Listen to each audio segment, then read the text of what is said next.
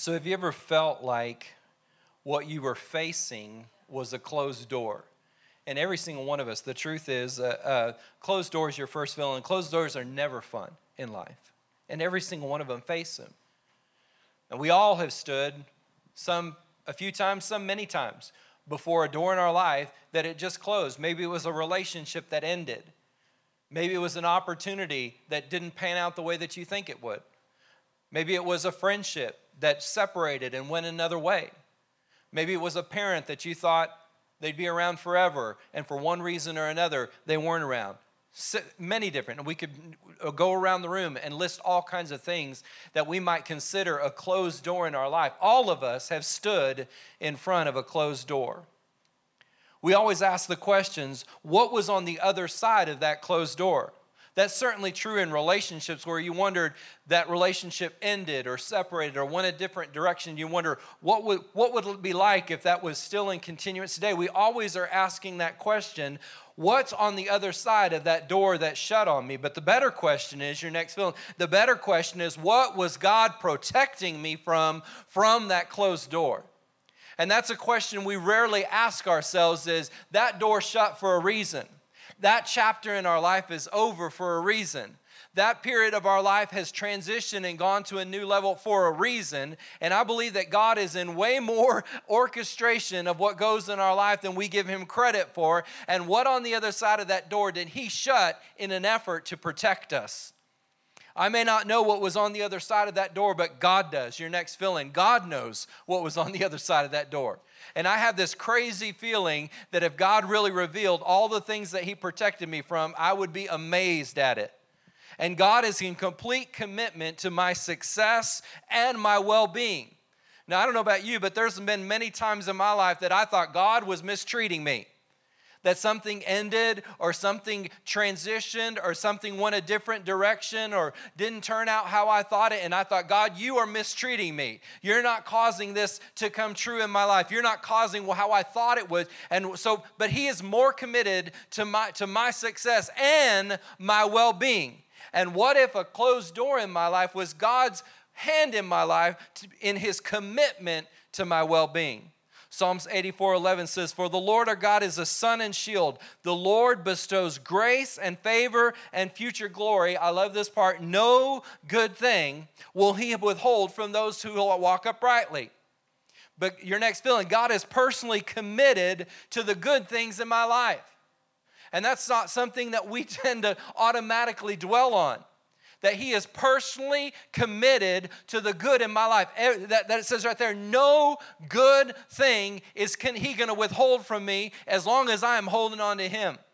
Your next set of fill-ins. God is the source of all the good in my life. I, and I'll just be admit, I'll just be transparent. I do not give him thanks enough for the good that is in my life.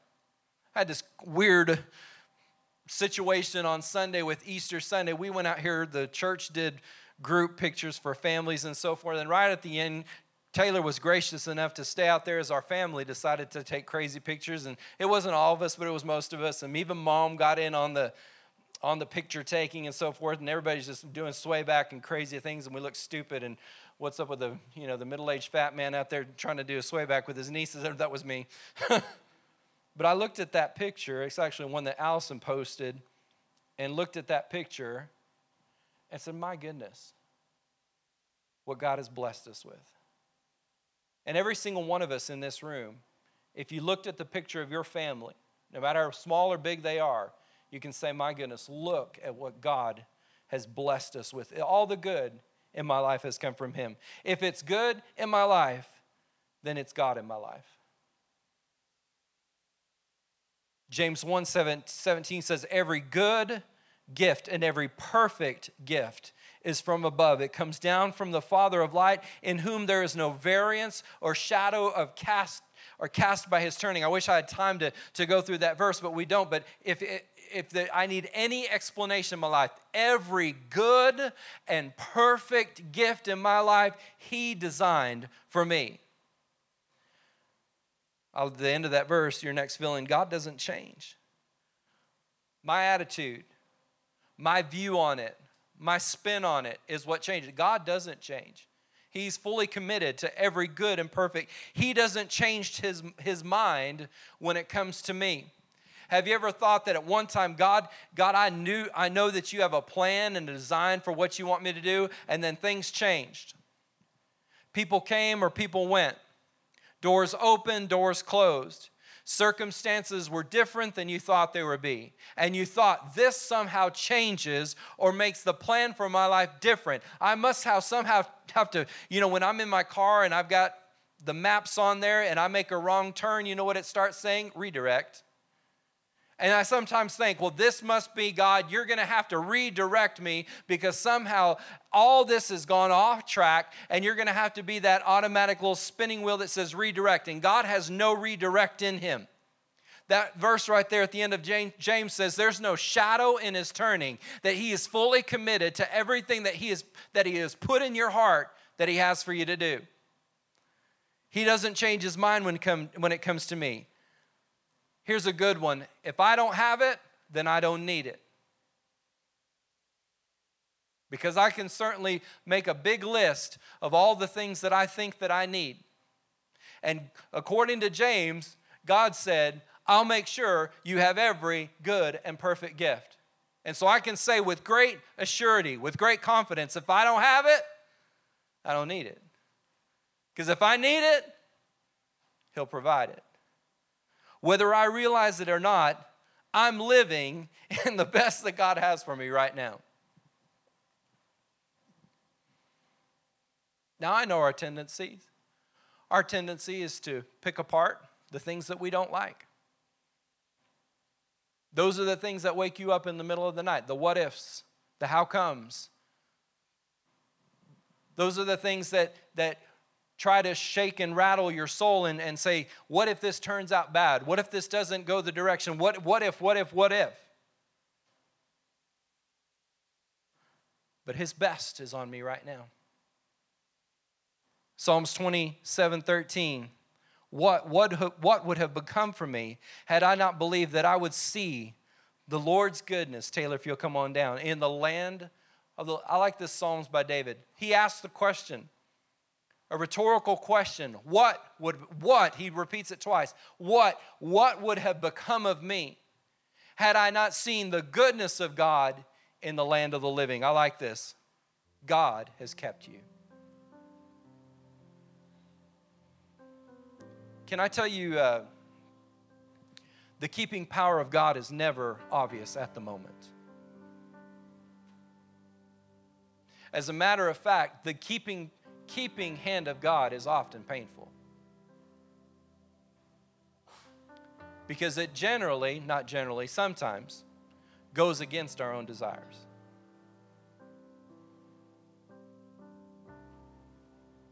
But if He keeps me, then it's always for my good. And it generally is not until later on that we have you ever had, let me just do case in point here. Have you ever gone through a relationship and there whether friendship, romantic, whatever, and that relationship ended, and at the point that it ended, you thought, this is unbearable. This is horrible experience. This is, and at the moment you might think, this will never get better this feeling of loss, this feeling of, of rejection, this feeling of, of, uh, of whatever it might be is never going to end. And then time occurs. And you turn, have the ability with a separation of time to turn back and look at it and have these epiphany moments where you think, what was I thinking? That dude was a jerk. That chick was crazy. what, whatever it was. And anybody, don't raise your hand, but anybody, you have those relationships that you turn around and look and said, oh my gosh, they were five flavors of crazy any given day. That's one of my brother's favorite things to say. He also says they got crazy they haven't even used yet. Y'all never known somebody like that? You ever been in a relationship with somebody that was crazy? Didn't have a shortage on crazy? But at the moment, and I'm just using one scenario, at the moment, we never think it's bearable. Everything in my life is because of Him. Everything. If He kept me through it, it was because of Him. If He brought me through it, it was because of Him. If He encouraged me through it, it was because of Him. I, we always, and I'm put all these statements in the first person, I have one of two decisions grateful or resentful.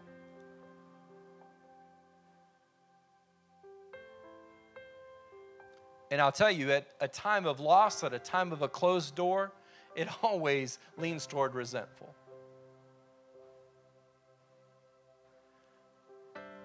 I titled this single night message, Celebrating Closed Doors. Before I do the last fill ins, if we, if we put ourselves at a place where we realize that every closed door is the protective hand of God, if we realize that every closed door, I hope I've proven it to you by just the few scriptures I've used, that every closed door, you listening? Every closed door still keeps me in God's will for my life. Then I have the ability to celebrate every closed door. Because every closed door should remind me He's still taking good care of me. Every closed chapter, every person that moves on, every relationship that ends, every situation that hasn't turned out the way that you thought it would, every, every everything that the enemy would try to come in and bring pain, every ending is the redemptive and protective hand of God in my life. Forgot where I left off. Gratitude is a life of full joy. You know, a lot of people are searching for joy and contentment and fulfillment in life, and there is a secret to it. That secret to full contentment is gratitude. I want to challenge you that you will never, you won't ever, not ever, but you, it's going to be hard to have a bad day if you walk through it thanking God for everything in your life.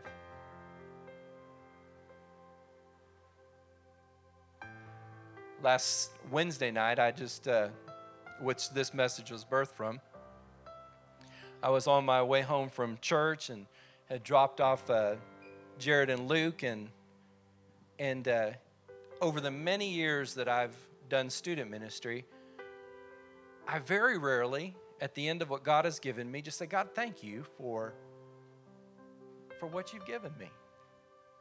And we had a time. I was on my way home from Luke and Jared got out of the car, and oh, we, God and I had a time. I said, I want you to know I'm thankful. Thankful for what you've done. Thankful for what you've given me. Thank you for what you've blessed me to do. I mean, we just had a time.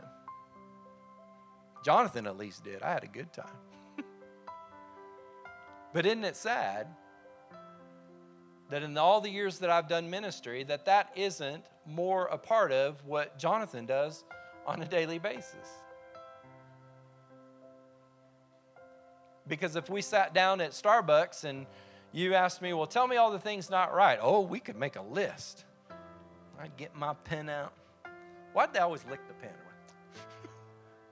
get ink in your mouth. You can make us a list. Get your arm warmed up. But what would happen if we started making lists? The secret to full joy is in the gratitude. What if we made a list of all that was right, going right? I like this. Gratitude leaves no room for discontentment in my life. Gratitude's a bully. Anything that's trying to bring me down, gratitude pushes that sucker bill right out the door.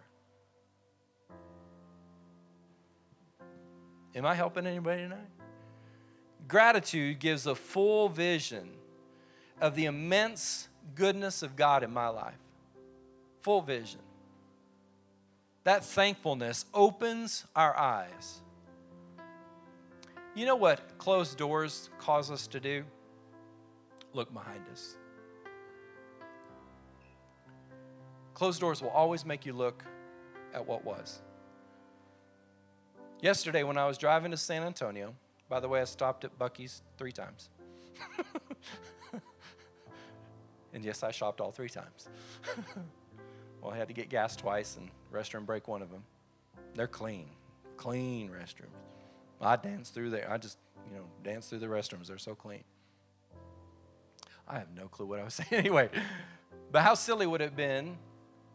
Because I was driving my mom's car, and in her car, I don't know if it's like this in your car, but the windshield's like this big, all the way, all the way across. But the rear, there's a rear view mirror on there too, and it's about this big. And I thought about flipping that car around, driving in reverse, because I could look through that little window right there. That little mirror right there, it'll get me there.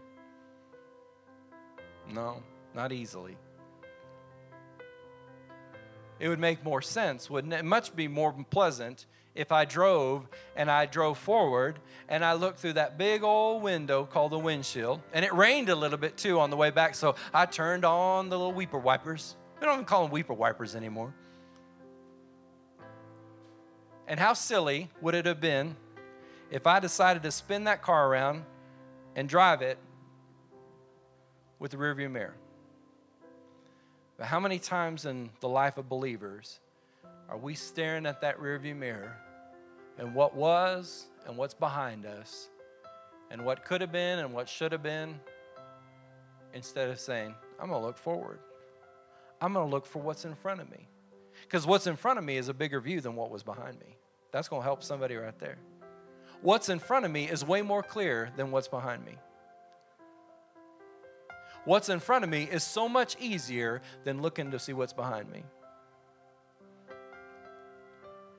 A closed door is just another proof that God is taking good care of me.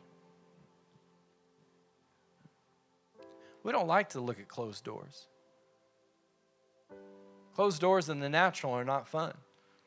But what if we started celebrating closed doors? You know, the tendency is, as I close this message, the tendency is that you think about that relationship, that friendship, that situation, whatever it is, you think about it, and when you think about it, it brings a little bit of pain. That remembers just a little bit of pain on what was. What would happen if we turned that little bit of pain into a whole lot of celebration? God, it wasn't fun to go through. It wasn't something I wish on anybody, but look what you saved me from. God, you know what? As a matter of fact, I don't even know what you saved me from. I don't even know what you kept me from. But it could have been bad. It was bad. But you kept me from it. Your last fill in. A closed door is a proof that God is protecting my heart.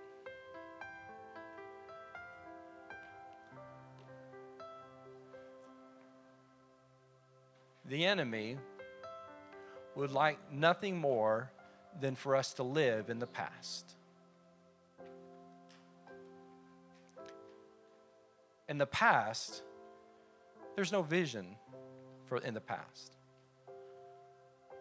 The only vision that will come is what's in front of you. So maybe you're here tonight. Maybe you've just been through something. I don't know. I don't know. Lord gave this message to me and kind of fit for tonight's schedule and maybe you've just been through something. Maybe maybe you're have been through something while, you know, it's been a while, but at the thought of it there's a little bit of little bit of a tinge still there. And I think God is speaking to our hearts tonight and encouraging us that we have all the reason in the world to celebrate. I said, we have all the reason in the world to celebrate a closed door. Because no, with, no good thing will he withhold from those who walk uprightly.